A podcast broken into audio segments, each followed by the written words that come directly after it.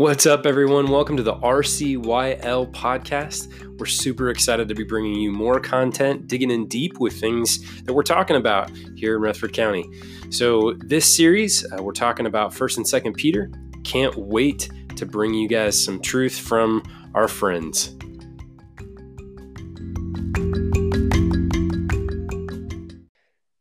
Kristen Austin. Hi, Sam. Thanks for having What's up, my friend?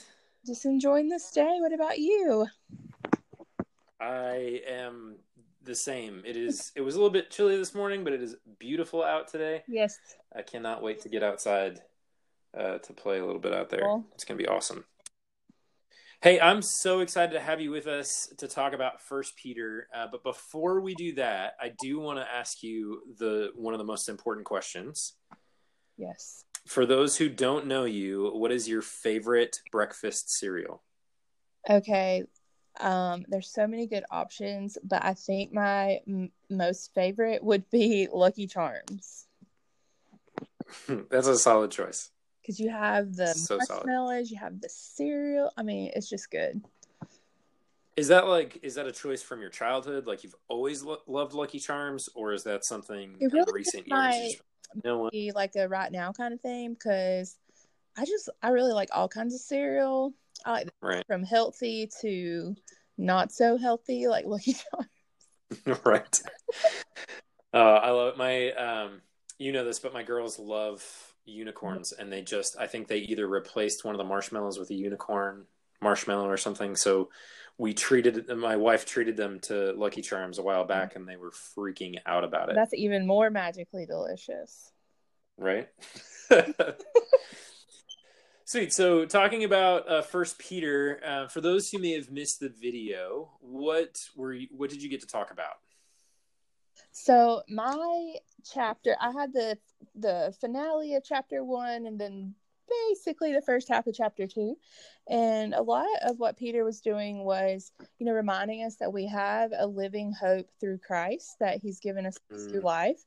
But um, he kind of changed it around and was like, okay, now that you know that you have a living hope and you know you've been redeemed, now let's act like it, okay? So he kind of, Oh wow, yeah, He's just like, now let's let's renew our minds, let's transform the way we think, how we act, so that we can be a witness to um, others. That so we can gain more believers and to show them that we are different, we're set apart, and that we are this way because we have been ransomed by Christ. Oh man, that's so good. Um, I I sorry, I love that idea of a, living hope, um, and that that we because of that living hope, we are transformed into something new. Yes. And I think that's something uh, I I lose sight of that a lot. I, I feel like uh, I tend to maybe like Paul's uh, or not Paul Peter, like Peter's uh, original audience, kind of get settled into this like, oh well, I I am who I am, um, which Yeah. apparently is Popeye, but uh, but then to to have a living hope that. Uh, transforms us i think that is because of being we are being ransomed or have been ransomed i think that's that's a really beautiful thought Yes, I think I talked about this on my Instagram video that you know our journey, our faith journey is not one where we just become to know Christ and then we're done. Mhm.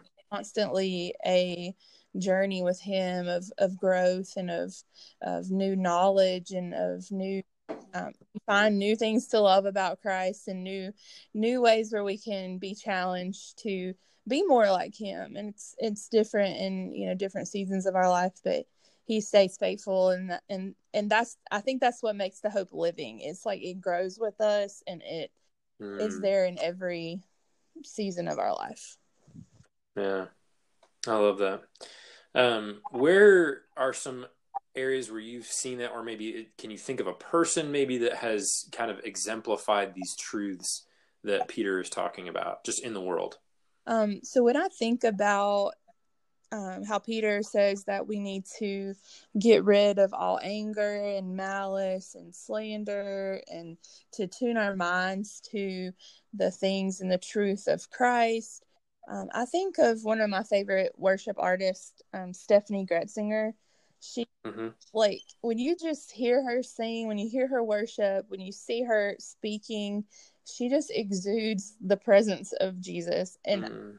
it's because she has um, just spent time nurturing that connection with him, nurturing that relationship.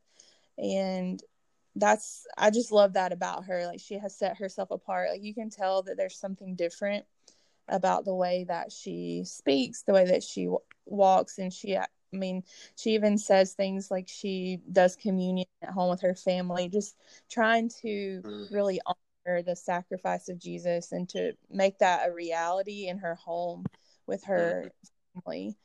Um, especially she has a four year old daughter and it just you know it's evident in the way that they live their life that it's you know shaping their daughter and how she's being raised. So something she's someone i look up to and i love i love her very much even though i've not met her And now we're becoming creepy fangirl status over here. Yeah. Oh listen uh, you do not need to explain that to me at all. Um, I'm also this is I'm a creepy fanboy about a lot of things. uh, but uh, so so how about an example somewhere in your life, uh, maybe a little bit closer to home, where you've seen someone or or something that's kind of been an example of that um, so, you know, as we become to know Christ and it, He like invades our whole reality, you know, it, it shapes who we are, whether we're at home, at school, at work. And I can just think of a specific person that I used to work with at the Shelby Hospital as a registered nurse. Um, mm-hmm. Her Miss Linda, and she was a CNA. And from the moment I met this lady, like she was another one of those people that you just could tell that she loved the Lord and. Mm she no matter if we were having the crappiest day on the unit um, she was always there just as a force of positivity. And she really just wanted to know about your life. And like i would tell her you know what was going on with me and seth uh, with our youth kids at church. Mm-hmm. and she'd she'd be like how are those babies? How's seth doing? Mm-hmm. i'm praying for you guys. And she wouldn't just say she was praying for you. She would stop right there and pray for whatever you had just told her. Like she would just cry out to God right there, and it was just so amazing to to know her. And she still will text me occasionally and just say, "How's Micah? How's Seth? I'm mm. praying for you," and just be such an encourager and her mind was focused on Christ and eternity. It wasn't focused on the struggles of that she might have been having in the world. Um, uh, she was just focused on to to know Christ and to let others know Him. Mm. Yeah, I love I love that. Um, just thinking about in my own life the people that I've known that have kind of exuded this this living hope, this transformation, and and how yeah. like you were saying, like it's it's not a question of if it's it's almost like it's almost a question of when right like just the way that they mm-hmm. carry themselves um, it's almost like everything they touch just becomes this renewed whatever it is. Yeah. Um, which I which I love. Um, how about uh, what are some some ideas that you might have on how to apply this truth uh, that Peter is talking about into everyday life, even in the midst of of being quarantined, uh, and maybe beyond that? Like once we get to you know the new normal, um, what is that? What are some ideas you have for that?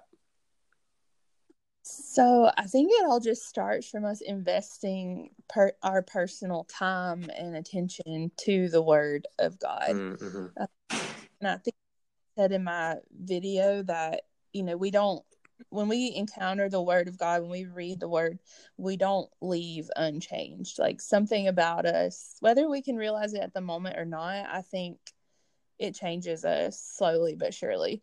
And so I think the more we spend in the word and just really taking it, breaking apart piece by piece, and then asking ourselves like the questions you've asked me like where have i seen this how can i how can i put this into action it becomes more real to us Mm. um, and a part of my chapter that we read it was where paul says that we are like newborn infants and we should desire the pure milk of the word Mm. of god that that that alone will nourish us and sustain us and that we will see that the lord and we ta- we will taste that the lord is good Mm.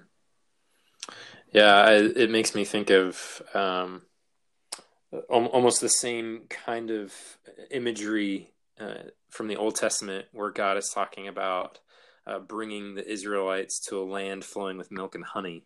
You know, and, and when I think I think milk and honey would probably taste pretty good, though I haven't tried it recently. Um, but I just I, I love that. I like yogurt. What's that? I like yogurt and honey. There you go. Yeah, I mean, same same concept, right?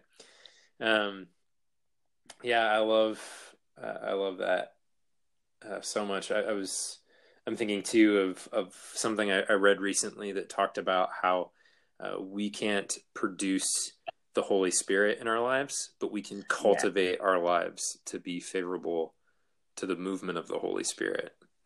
Yes. Uh, and I think that is something that the author talks about um, that the world doesn't need um, pious people; it needs rich and deep people, and you do that by cultivating that kind of one on one relationship, like you're talking about. So, The Lord had spoke that to me before I wrote in my journal. The Holy Spirit cannot be duplicated. mm, Like there, there is only one Holy Spirit, and we have to be posturing ourselves to to be in tune to where He's leading. And uh, you know, in my life, I've found that that I can only feel that or to or just know that by being in the Word and knowing what's true and what is you know where that where that's guiding me. yeah.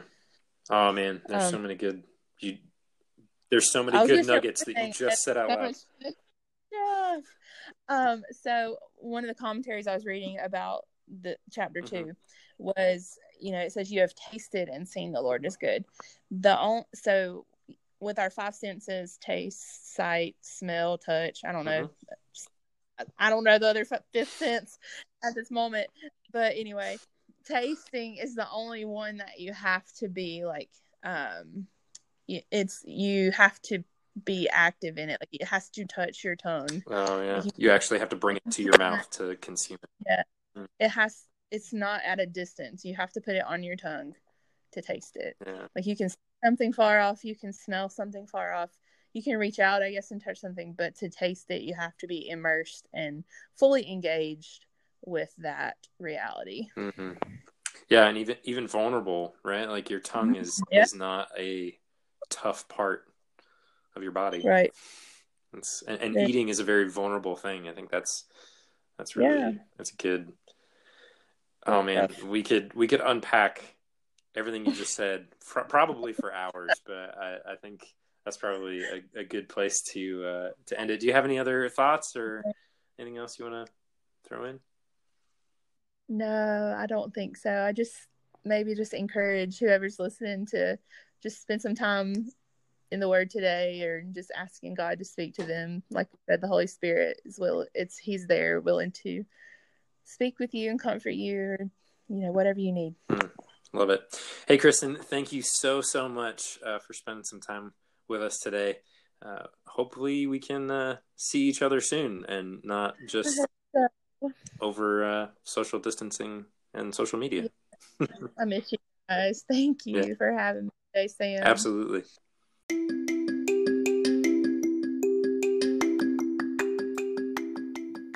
Hey, thanks so much for listening. From everybody here at RCYL, we just want to say that we love you, we're praying for you, and we cannot wait to see you again soon. Until next time, keep growing where you're planted.